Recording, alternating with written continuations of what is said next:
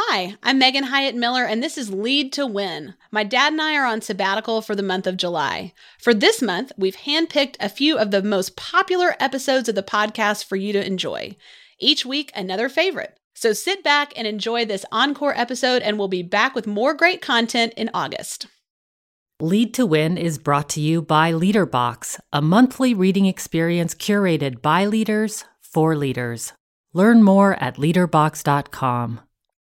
Abigail and John Adams, Jackie and Rachel Robinson, Margaret and Dennis Thatcher, Isabella and Ferdinand, Victoria and Albert, John and June Carter Cash, Marie and Pierre Curie, Mark Zuckerberg and Priscilla Chan, Bill and Melinda Gates. Bonnie and Clyde. Uh, no. then how about Fyodor Dostoevsky and Anna Snitkina? The famous novelist who wrote The Brothers Karamazov and Crime and Punishment was in deep water. I'm talking up to his eyeballs in debt. Worse, after putting the rights to his works in hock in exchange for a new novel, Dostoevsky had only a month to finish the book and couldn't make any progress. So, in desperation, he called for a stenographer, and it was Anna who answered the call. The pair met every day for several hours, and in less than four weeks, they completed Dostoevsky's new novel, The Gambler. It was an amazing accomplishment. But writing wasn't all they were up to.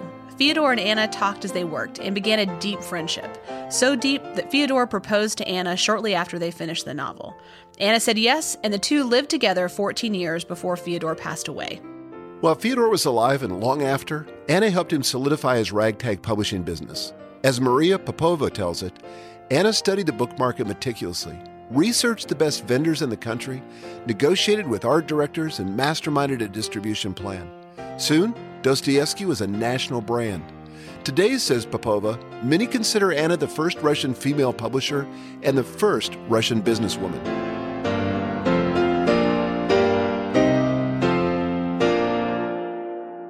As Fyodor and Anna show, along with all the other names we mentioned, when couples pursue life together, they can accomplish far more than they might on their own.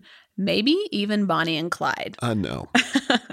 Dostoevsky was a brilliant novelist, but he was a terrible businessman with holes for pockets. Anna enabled him to live up to his full potential. And Fyodor helped Anna live up to hers. That's a possibility for all of us. Research shows married people are happier, healthier, and wealthier than single people. Uh, now, I'm sure there's research on unmarried achievement, but that's not what we're talking about here today. When we pair historical examples with the findings of social science, it's clear that a good marriage is an optimal environment for personal achievement.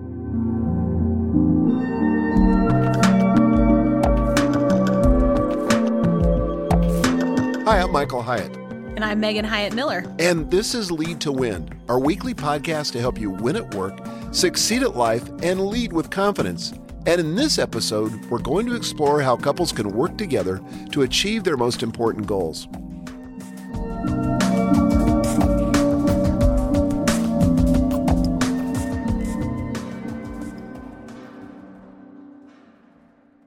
You know, Dad, uh, as you mentioned earlier, we're going to talk about goal achievement today for couples. I am really excited about this topic. I'm excited about this too because honestly, this can be an impediment for a lot of people in setting goals mm-hmm. because maybe they've got one of the partners is really an achiever and the other one feels intimidated by that, so they don't even try. Like you could maybe relate to this a little bit. Uh, maybe. we yeah, might get into that sure later. we'll unpack that as we go on. That's right. So today we're going to talk about five of the most frequently asked questions that we hear from our audience on this topic. We actually get a lot of questions about this because people want to know um, not only how they can accomplish their own goals, but it's sort of intuitive, you know, to leverage your marriage to do even more than you could do on on your own. But most of us were never taught how to do that effectively. Right. And and just for those of you that don't have the background on this, uh, we do a course through Michael Hyatt and Company called Five Days to Your Best Year Ever. We've got a brand new book called Your Best Year Ever that's just out right now. Mm-hmm. And so we've got a lot of experience with this. We've had over 32,000 of our students go through that content, and we've got more feedback than we know what to do with. But these are the questions that come out of that feedback. Yeah. So let's talk about the first one. Okay. Number one. So the first question is how do I get my spouse excited about goal setting? I mean, if we've heard this once, we've heard it a hundred times. We really have. People just aren't on the same page together. Yeah, and that's probably because there's a hesitancy on the part of um, the spouse who is maybe not the goal achieving spouse by nature. And it's important to tackle that together. And one of the things I really recommend for people is that they don't come into this conversation from the perspective of they want to persuade or even worse, convince Yes. their partner. What you need to uh, come into the conversation with is the goal of understanding. And usually, resolution is easier when you're clear on the problem. And chances are you don't understand the problem very well. I mean, this is not a conversation people are having very often, but it is a great opportunity to kind of go deeper with your spouse. So, you want to uh, d- try to discover what the real issue is, where the hesitancy is coming from, and really listen for the answer. For example, oftentimes there's a hesitancy if you're not a natural goal setter or maybe an experienced goal setter uh, around the potential for failure. You know, the the Yeah. kind of conversation in somebody's head is, well, what if I fail? What will you think of me? What if I'm not as good at it as you are? Um, or what if it constrains my freedom? You know, I kind of like to fly by the seat of my pants, and now I got to be in this kind of rigorous goal setting process. So they may think um, that doesn't sound very fun. I just kind of like to let things happen as they happen. You know, so there there may be issues uh, that that come up there that are important to understand before you launch into your um, Totally. persuasive attack. Yeah, and just kind of along with the the point you're making um, about you don't want to be controlled or constrained. I don't want to be held accountable. You know, right? because if oh, I that's a good one. because if I say out loud, you know what it is I'm trying to achieve, and then I start to fall short, are you going to nag me? yes. You know, and I'm already nagging myself. right. Like I've already got this voice in my head, this self-critical voice, and so I don't need your voice, you know, piling on in the midst of that. yes. So I think your point. I mean, this is like Stephen Covey 101. Seek first to understand Mhm. before. What does he say? Trying to be understood. Yeah. Yeah. So try to understand the other person. I mean, this is just human nature, and I'll say that it's it's it's true when you're trying to sell anyone on anything. hmm It's much easier. Takes a whole lot less energy if you discover first what they want Yes. and then propose your solution as a way to help them get what they want. Right. So, this is why I like to start this conversation by talking about dreaming, not goal Mhm. setting. So, when you start to ask the question, what do you want for your life? You know, what would you like to have for your health? Or what, what do you dream about for our marriage? Or what would you love to have happen in your career? And forget all the, you know, the, the mechanics and the technology of reducing that to a goal, but just dream a little bit. Yeah. You know, just open up the space and dream. hmm That's a conversation that for most couples is maybe a conversation they haven't had since Yeah. before they were married Right. or maybe the first few years of their marriage.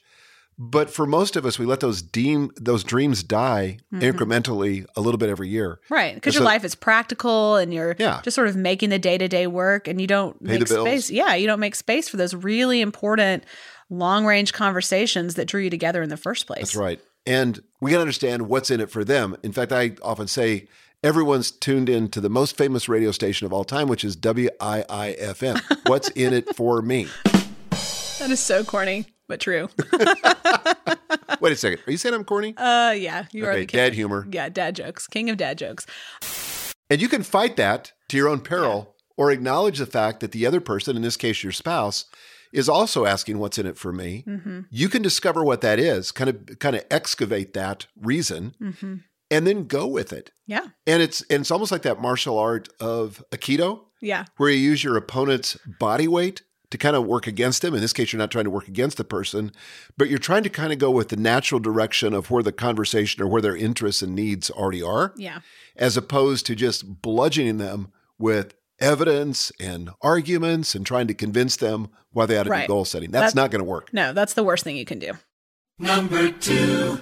Okay, the second question we often get to, Meg, is what if we have opposite approaches to achievement? We hear this all the time. We do because somebody says, for example, look, I'm just a natural achiever, I'm a goal setter. My spouse could care less about that, hmm right? So differences are actually a benefit. That's kind of how you have to reframe this and put yourself in the right position where you can appreciate your spouse, not resent them for being different. Now, the problem is it doesn't feel like it's a benefit, but it really is. Consider this Gail and I are exactly the opposite on almost every personality test. It's true. So, like on Myers Briggs, totally the opposite. When it gets to strengths and weaknesses, like the Strength Finders uh, test, my number one uh, strength, and this will shock a lot of people, is achiever. I said it was shocking. Some people just fell out of their chair right now. yeah, exactly.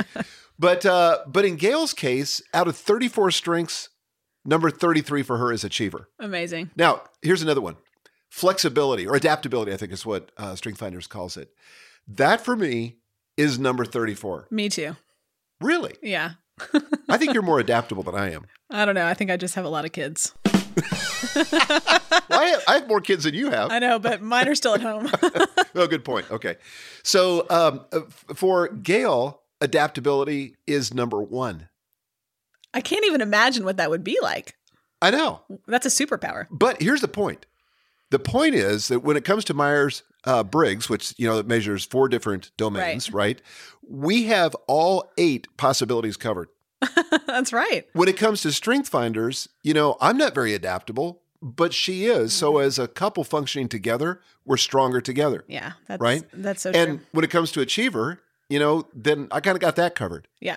So this again is a difference. These are differences that are actually uh, a benefit. Yeah, because you're able to balance each other, which is really one of the most beautiful things in marriage. You get to bring your unique gifts and your challenges to the table, but you don't have to do it alone. And that's kind of the whole point here. You know, when you have the benefit of the strengths of the other person, even if they're very different than your own, when you're trying to move toward uh, a list of shared goals or things that you want out of your life, I mean, the more strengths, the better is is true. Well, it's it's really why I like playing with the team. Yeah. You know, I tried to be a solopreneur for a while, and the problem was I was left to just my list of gifts. Yeah. It's like a little limited palette of paints. You can only do so much. That's a perfect metaphor. hmm But now that I've got a team, and we've got what almost thirty people now. Yeah. You know, that's a big palette. There's somebody on my team that is an expert at doing something that I'm not particularly good at. Yeah, And that's absolutely. helpful. Well, it's kind of like uh, for Joel and I, uh, Joel is the really steady, kind of stable one of the two of us. You know, I am kind of passionate and intense, and my emotions can, from time to time, go up and down, and I can go down the deep, dark hole, you know, when it's not a good day. And Joel is just like the tetherball pole to my tetherball, as you told me when we were dating, which has proven to be only more true as the years have gone by. We've been married now nine years, and it's just such a gift because when I get down, especially when I think about a goal that I'm pursuing and I might want to give up, you know, he's able to say, keep in perspective, no, no, no, you're good, you're good, you know, just keep going step by step. And conversely, I can give him kind of a shot in the arm when he needs one to keep going and and have the the passion and drive that you know he might not have as much on his own. So it's cool. Well, and the, and the point here again is that if we're going to make progress on goal setting as a couple, if we're going to reap the benefits of it, we've got to reframe our differences. Yes. And not resent those Or resist Um, him, or so, or resist them or resist them, right? Right. But to embrace them. Yes. And see them as a good thing. hmm Number three. The third question we get about couples pursuing their goals together is how can we support each other's individual goals? Now, this obviously assumes that you've gone through the goal setting process, you're a little further into it, you've, Mm-hmm. Right. you've negotiated and navigated, uh, you know, the fact that you're going to actually do this together. So you're going to do it together. But now, how can you support one another? Absolutely, and this is where it really gets fun. It does. And I've got a whole chapter dedicated to this in my new book, Your Best Year Ever. But it's so much better when we can pursue goals in the context of a community. Now, all the research shows that there are incredible benefits for doing this in a community. Trying to be the Lone Ranger, going it your own, Mm-hmm. Yeah. you can do it. But it's, it's well, some people can do it. some people can do it. Yeah. Right. Not not everybody because you get you encounter obstacles inevitably. Everybody does. And if you're trying to go it alone, man, you're so vulnerable. Like I was just talking about myself, you know, to those bad days when you want to give up. Right. Um, and, and a community helps that from happening. Well, and, and even in my case, where achiever is my number one strength, Yeah. man, there are times when if I'm by myself, I just have to kind of grind it out and Yeah. it's just pure willpower and it's Right. not very fun. No. But inside the context of a community, I can actually enjoy it. Uh, there are at least three benefits. First of all, learning. hmm In other words, we can learn a lot from our spouse. We can get feedback. It's a way of kind of validating our goals so that we don't go off track or we don't drift into the delusional zone. Yeah. You know, or we're not uh, choosing a goal that's too comfortable. Mm-hmm. But but just the feedback that we can get from our spouse is hugely helpful. A second benefit is encouragement. Mm-hmm. This is huge It's because huge. with goal setting and particularly with goal achievement, it's often three steps forward, two steps Yeah. And so many people bail out when they suffer a setback. And that's, by the way, just the nature of goal setting. Sure. But you're going to have some setbacks. You're going to face mm-hmm. some challenges. And the people that really win with goal setting are the people that persevere through that. Mm-hmm. And I would say people that in advance set up a support system. Yes. It's awesome if you can have your spouse to encourage you when you get discouraged. Yeah. I love this verse from the book of Ecclesiastes. It says, Two are better than one because they have a good return for their labor. For if either of them falls, the one will lift up his fellow, but woe to the one who falls when there's not another to lift him up.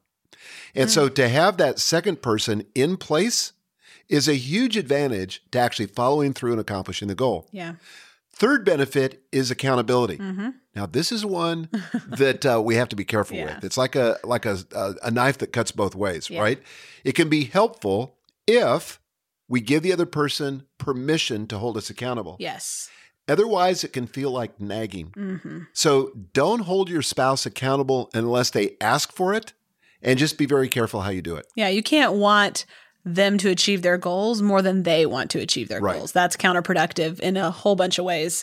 But it can be very powerful if it's uh, something that you've agreed on in advance and you know what it looks like to hold somebody accountable because that's exciting. I mean, you're always there, so it can be um, a really helpful thing. Well, and and we didn't really say this when we were talking about formulating the goals, but it's probably worth saying here.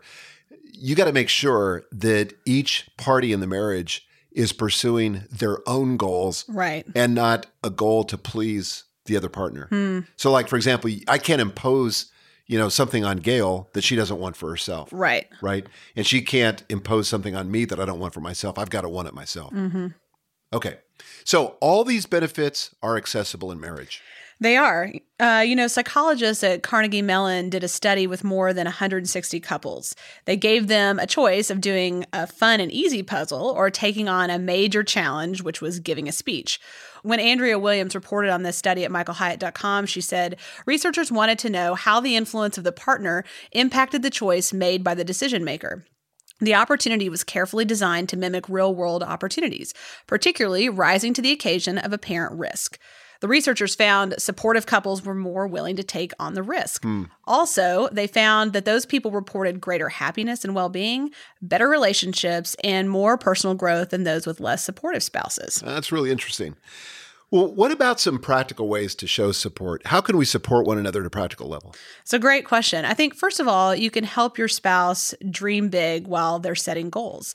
That looks like helping each other spot and overcome Yes. limiting beliefs. You know, we talked about this before, I think, in a number of different occasions, but those uh, limiting beliefs are sneaky. They are because you can't usually see them for yourself. Mm-hmm.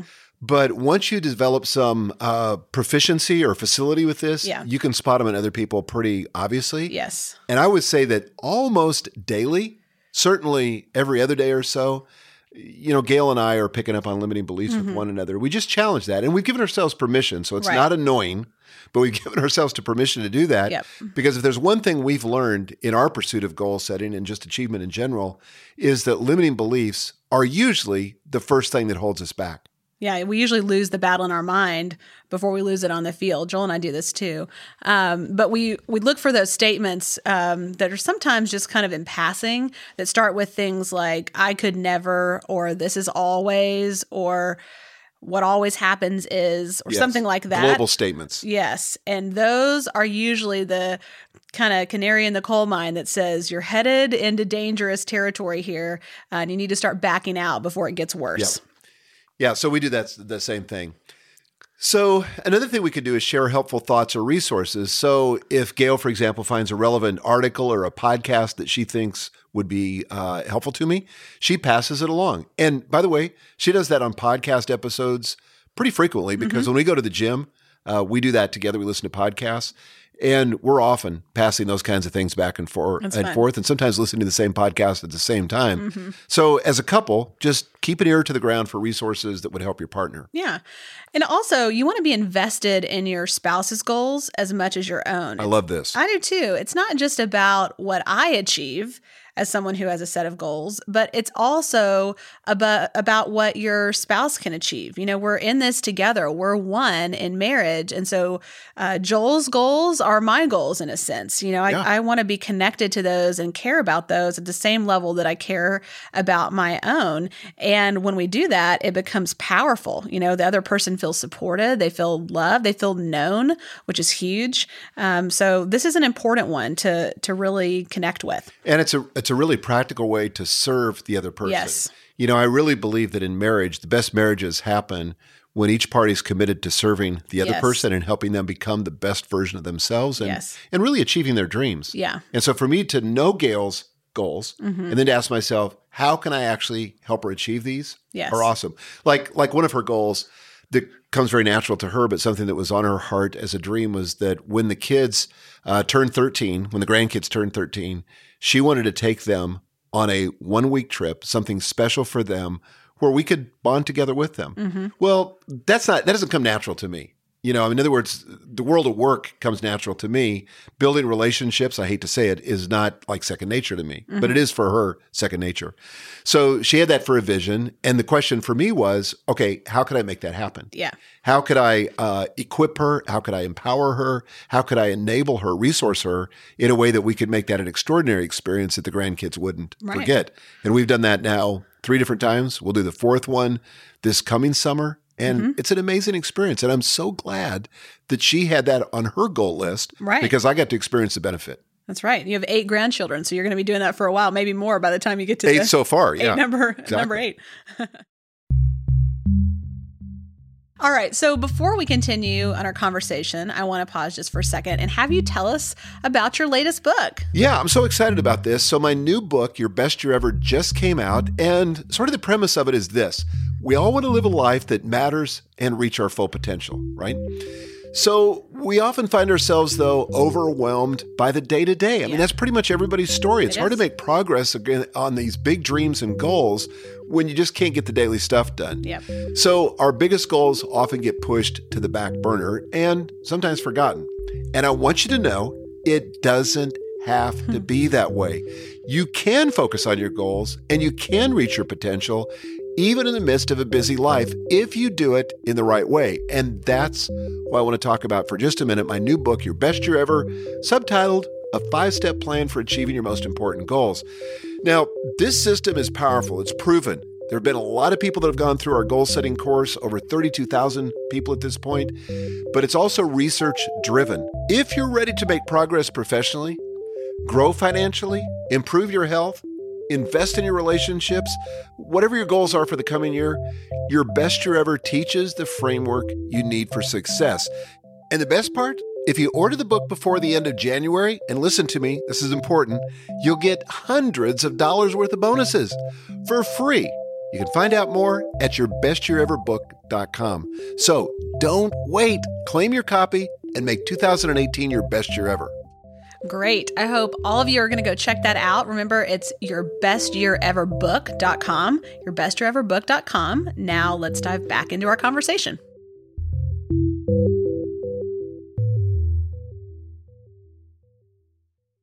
Number four. Okay, so we've covered three questions. The fourth question we hear is a big one. What if our potential goals conflict? And this is going to happen Uh, for yeah. for couples. By the way, the real advantage of this, Meg, is that when they conflict, it will um, give you the opportunity to have some of the most meaningful conversations you've ever had. Yeah. Now, I have this crazy premise, and sometimes it, it doesn't feel like this in real time, but that on the other side of conflict is intimacy. Yeah. And couples that will push through the conflict will get to that intimacy, but only if they push through it. So, what that does for me is that whenever I have a conflict, and like I said, it's hard to recognize this in the moment, that that's actually beneficial if I'll let it work for us. Because now we've got to have a conversation about something that's uh, obviously very important to both of us, Yeah. but where we have a difference of opinion, a different perspective, and that could be a good thing. Yeah, because you need to get aligned around a common vision. Yes. You know, for example, if Joel had a goal that was to run six days a week at uh, 7 a.m., that might mean that, and I also had a similar goal, but he didn't know it, that might mean that I would be taking the kids to school every day and therefore couldn't accomplish my goal. Like there would need to be some coordination around a goal like that, particularly around the timing of it, so that we could both get what we want. It might look like three days a week you get to do your goal at that time, work on your goal, and three days a week or four days a week I get to do mine at that time or something like that. You're just going to have to think through it. And, and it helps if you remember that you're on the same team, you know, Totally. that, your spouse is not against you. They're not um, an obstacle to overcome. These conflicts that can emerge in goal setting are just opportunities to help serve each other, work on your compromising skills, and move toward each other. And to remember that you're aiming toward the same end zone. I, I had a guy um, that was in my mentoring group, and Joel, your husband, will remember this because he was in the same mentoring group. This guy had a goal of uh, doing the Ironman. So that's like major training. Major. Like literally. Like a it- job. Yeah, it can be like hours every day. Yeah. Well, it was okay because he was able to negotiate that with his wife. They didn't have any children, and it worked okay. Mm-hmm. Yeah. But you take a infant and put it in the mix or a couple, Right. Oh and you're gosh. trying to do that on top of a busy work life, you're basically abandoning your spouse. Right. And they're being forced to do all the childcare. So there's times in your life where that may work, but you've got to get aligned around a common vision and negotiate Yeah. these conflicts. Our goals also should be relevant and aligned to each other. And in fact, in the SMARTER framework, which I teach in your best year ever, individual goals must be relevant. That's what the last R stands for. So, what does that really mean, though? Yeah, well, it it means that they they have to be uh, first of all aligned to the season of your life, Mm-hmm. like kind of like the example I was just giving. Right. They have to also be aligned with each other, Yeah. and if in the context of marriage, they have to be aligned with your spouse. Right. You know, so I've got, and again, that example I just gave, I think is relevant. No pun intended, but but it's got to be relevant with your spouse's goals. I can't be pursuing something at the expense of of my spouse's Yeah. goals. For example, in that case where I was talking about, uh, Gail wants to take that week in the middle of the summer to spend with our thirteen year old grandchildren. If I had a goal that said, well, I wanted to take in that same month our sabbatical because we take a month off mm-hmm. every summer, that's not going to work. We've got to negotiate it. It's a small difference. Right. You know, one can go in one month and the other one can go another month, but they can't be at the same time. Right. So they've got to be aligned.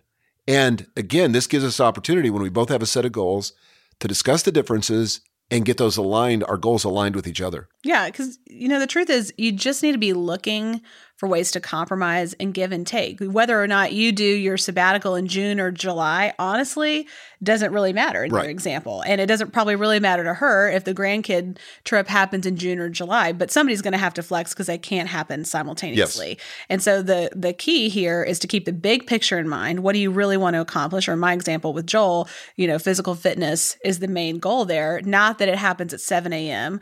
or something like that. And so you want to look for ways that you can compromise without ultimately com- compromising your goal, if at all possible, or having your achievement come at the expense of something that matters to your spouse. By the way, that's a hugely important point. Yeah. And I think it can be, um, we can get so goal focused Yeah. that we will sacrifice everything to achieve that goal. Yeah.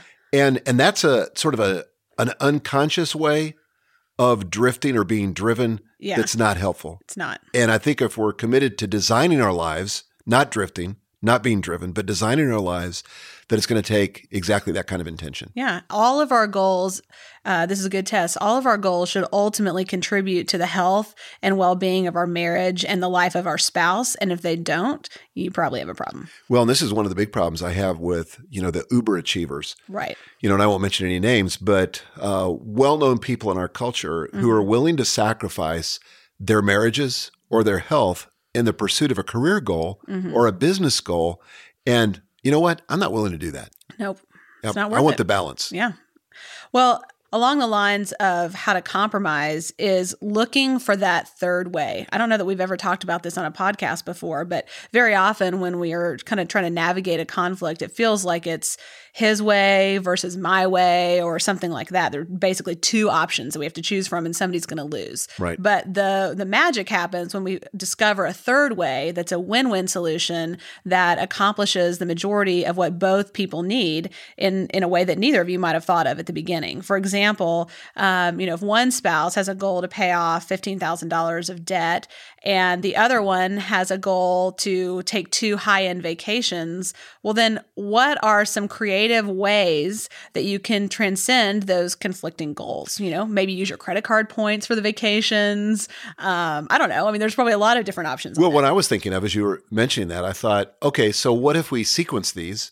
So we make the vacations the reward, Ah. in a sense, for paying off the debt. I like that. So, so to acknowledge to the spouse, let's say that you're the one that wants to pay off the debt. Say, hey, I would love to take those high end vacations. So why don't we do this? Why don't we have the goal due on paying off the fifteen thousand in debt sooner than the mm-hmm. goal on the vacations, and make it contingent upon us paying off that debt? Yeah. Now you've got all of a sudden both parties of the couple now focused on paying off the debt. Yeah. And then both parties of the couple get to enjoy the high end vacation. Yeah. That's a great idea. I love that. Okay, we've already heard about Theodora and Anna talking about how a couple could work together accomplishing goals. Listen to what Professor Thomas Kidd from Baylor University, my alma mater, talking about a story about a historical couple who achieved big things together. one of the big takeaways from my article is that I found that even spouses who are kind of in the background in terms of a very public spouse and a relatively private family oriented spouse, still that that family oriented spouse can make a huge difference on the public leader um, in some surprising ways. I think the, the best example of this is John and Abigail Adams. Uh, John Adams, of course, second president of the United States, and had this wonderful relationship with his wife, Abigail. It was a very traditional relationship in many ways. Colonial revolutionary America, the woman is not expected to have any kind of public role. Um, but not only was Abigail's relationship with John very uh, supportive and necessary for him in his political career in the usual uh, familial and emotional ways, but she also made a huge impact on him intellectually and even politically. Um, she really pushed him to think about issues I think he hadn't given much thought to before. Of course, the founding fathers tended to think of liberty as extending only to people just like them, elite white men. Uh, but Abigail was always trying to get John to think a little bit more broadly about uh, the implications of liberty. And so she, for instance, pushed him to think about how, how can we be talking so much about liberty when we have slaves in America? Or probably most famously, uh, she told John that she thought that as they were declaring independence and making a new code of laws, that they should remember the ladies. That's what she told him uh, at the time of the revolution. They should remember the ladies uh, because women at, at 1776 were basically kind of legal non-entities. And uh, she was saying that liberty should extend to women as much as it did to men. And I think these are issues that on his own that John Adams just simply wouldn't have thought about. And so even though Abigail Adams is in many ways a very conventional a colonial American woman and housewife and mother, um, she's able to make that kind of political, intellectual impact on him that I think helps to shape him intellectually too. And I really was struck by that, about how even the most private spouse can make a big difference on that public figure. Number five. All right, the fifth and final question we need to cover when talking about pursuing goals together is how can we hold each other accountable without irritating each other? This is really important. well, we sort of mentioned it uh, before, but we want to unpack it now. You've got to begin by asking your partner how they want to be held accountable because it's not your job, you know, to sort of put on the badge and become the goal police, right. right? Nobody uh, wants that. Don't write us and tell us that that didn't work out well for you. yeah, we're telling you right now that will not end well. No. Okay. So you got to tailor your approach to your preferences. to their preferences. Excuse me. You're right. You got to tailor your approach to their preferences. Yes. So they might say to you, and this is totally legit, I actually don't want you talking about it. I mean, Gail said to that that to me on certain goals. Yeah. She said, I don't want you to mention it. Yep. I don't, I don't want to report back to you. I want you to ignore this. And I said, okay, because that's what she needed in order to accomplish the goal. But there's other times where she would say, you know, I, I, I do need you to mention this to me occasionally, Mm-hmm. but it can't be in the context or in a way that's shaming. Right. right? I don't need that. Yes. So here's how I want you to say it. Let him give you the words because shaming, if there's anything we've learned from Brene Brown, Yes. is that when you shame somebody on their behavior, that's usually a recipe for making the sh- the the behavior persist. Yeah, absolutely. It's important to agree on an accountability plan, which means that it might be nothing, or it might be a lot, or it might be somewhere in the middle. It can look like a lot of different things, but you need to agree on a plan and then stick to it unless uh, the other person says that it needs to be revised.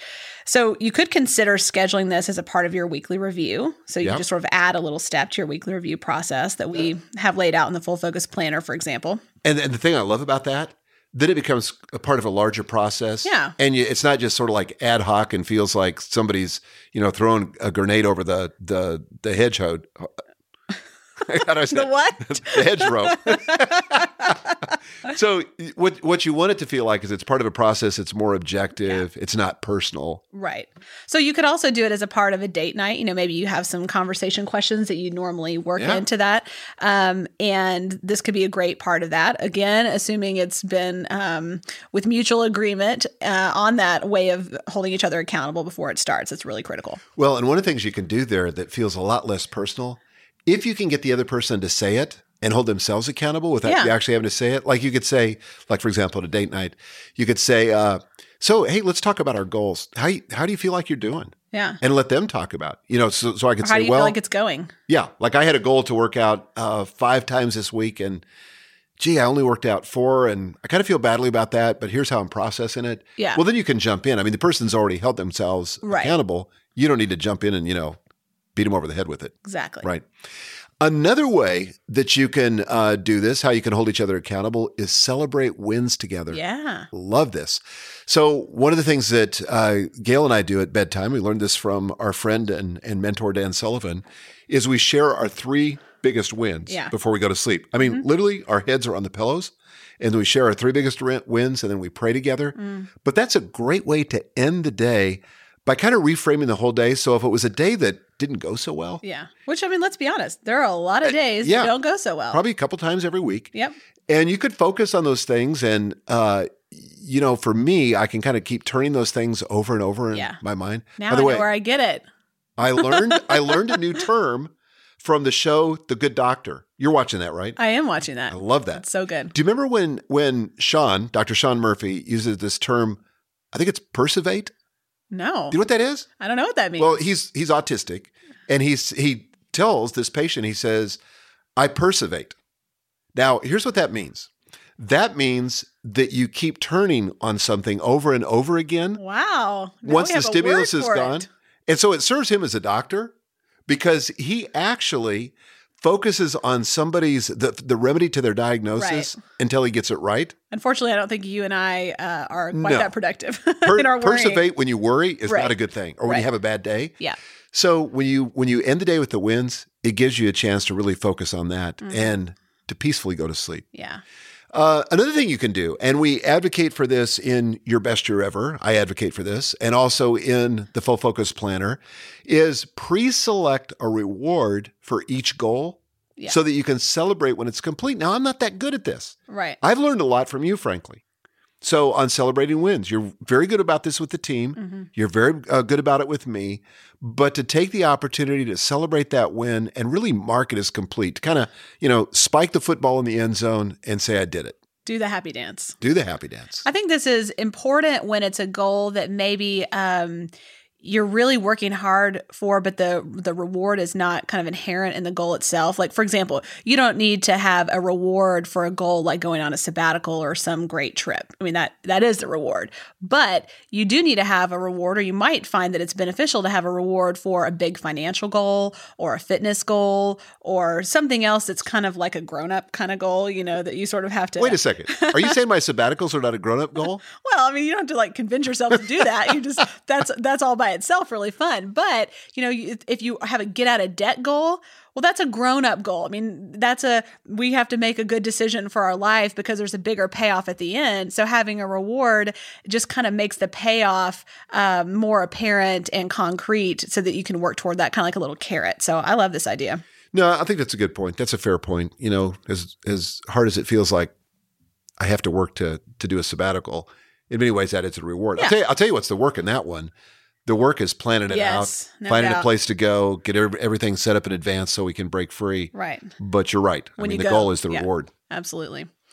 All right, so today we've tackled the five most frequently asked questions that we receive about goal setting for couples. How do I get my spouse excited about goal setting? What if we have opposite approaches to achievement? How can we support each other's individual goals? And what if our goals conflict? And finally, how can we hold each other accountable without irritating each other? Very important. Exactly. As we kind of get ready for our landing here, I'd like you to imagine what it would be like to pursue big things with your spouse in the new year. Imagine how great it could be to align your expectations, encourage each other, and in the year having achieved what really matters most. It will definitely take effort. I mean, that's not a secret. But in the end, the result will be worth it. That we can guarantee. yes. So, Dad, do you have any final thoughts before we end today? Yeah, I would just, you know, echo what you said. It's totally, totally worth the effort. Mm-hmm. I would try this as an experiment. So if one of you is a little hesitant, Mm-hmm. just frame it up as, you know, this is not something that we have to do for the rest of our lives. Right. But just for this year, let's let's try it. So how about if we read your best year ever together and then we go through the exercises and see if it makes a difference. And if it doesn't, we'll never talk about this again. Yeah. But if it does, it could be a game changer. And we know for a fact, we've had thousands of couples that have done this we have. that have come back to us and said, this changed everything about our marriage. I mean, we had some of the most important conversations we've ever had. Yes. We navigated some some things that have been conflicts for years without resolution, but in the context of a bigger goal, we saw that reconciling that was important and we were able to do it. So again, just to, to underscore what you said, this is totally worth it. I agree. In fact, a lot of those same couples will choose to go away for a weekend, kind of do a little weekend getaway and go Mhm. through the goal setting process together. And that can be amazingly rejuvenating for your marriage. All right, as we close, I want to thank our sponsor, LeaderBox. It provides automated personal development in a box. Check it out at leaderbox.com. That's leaderbox.com. If you've enjoyed today's episode, you can get the show notes and a full transcript online at leadto.win. That's leadto.win. Thanks again for joining us on Lead to Win. If you like the show, please tell your friends and colleagues about it. Also, let me encourage you to leave a review of the show wherever you listen to podcasts. That can really help get exposure for the podcast, and we'd be grateful for it. This program is copyrighted by Michael Hyatt and Company, all rights reserved. Our producer is Nick Jaworski. Our writers are Joel Miller, Mandy Ravicchio, and Jeremy Lott. Our recording engineer is Matt Price. Our production assistants are Mike Burns, Mike Boyer, and Alicia Curry. Our intern is Winston. We invite you to join us for our next episode, where we'll be discussing leadership lessons from the life and legacy of Dr. Martin Luther King Jr. Until then, lead to win.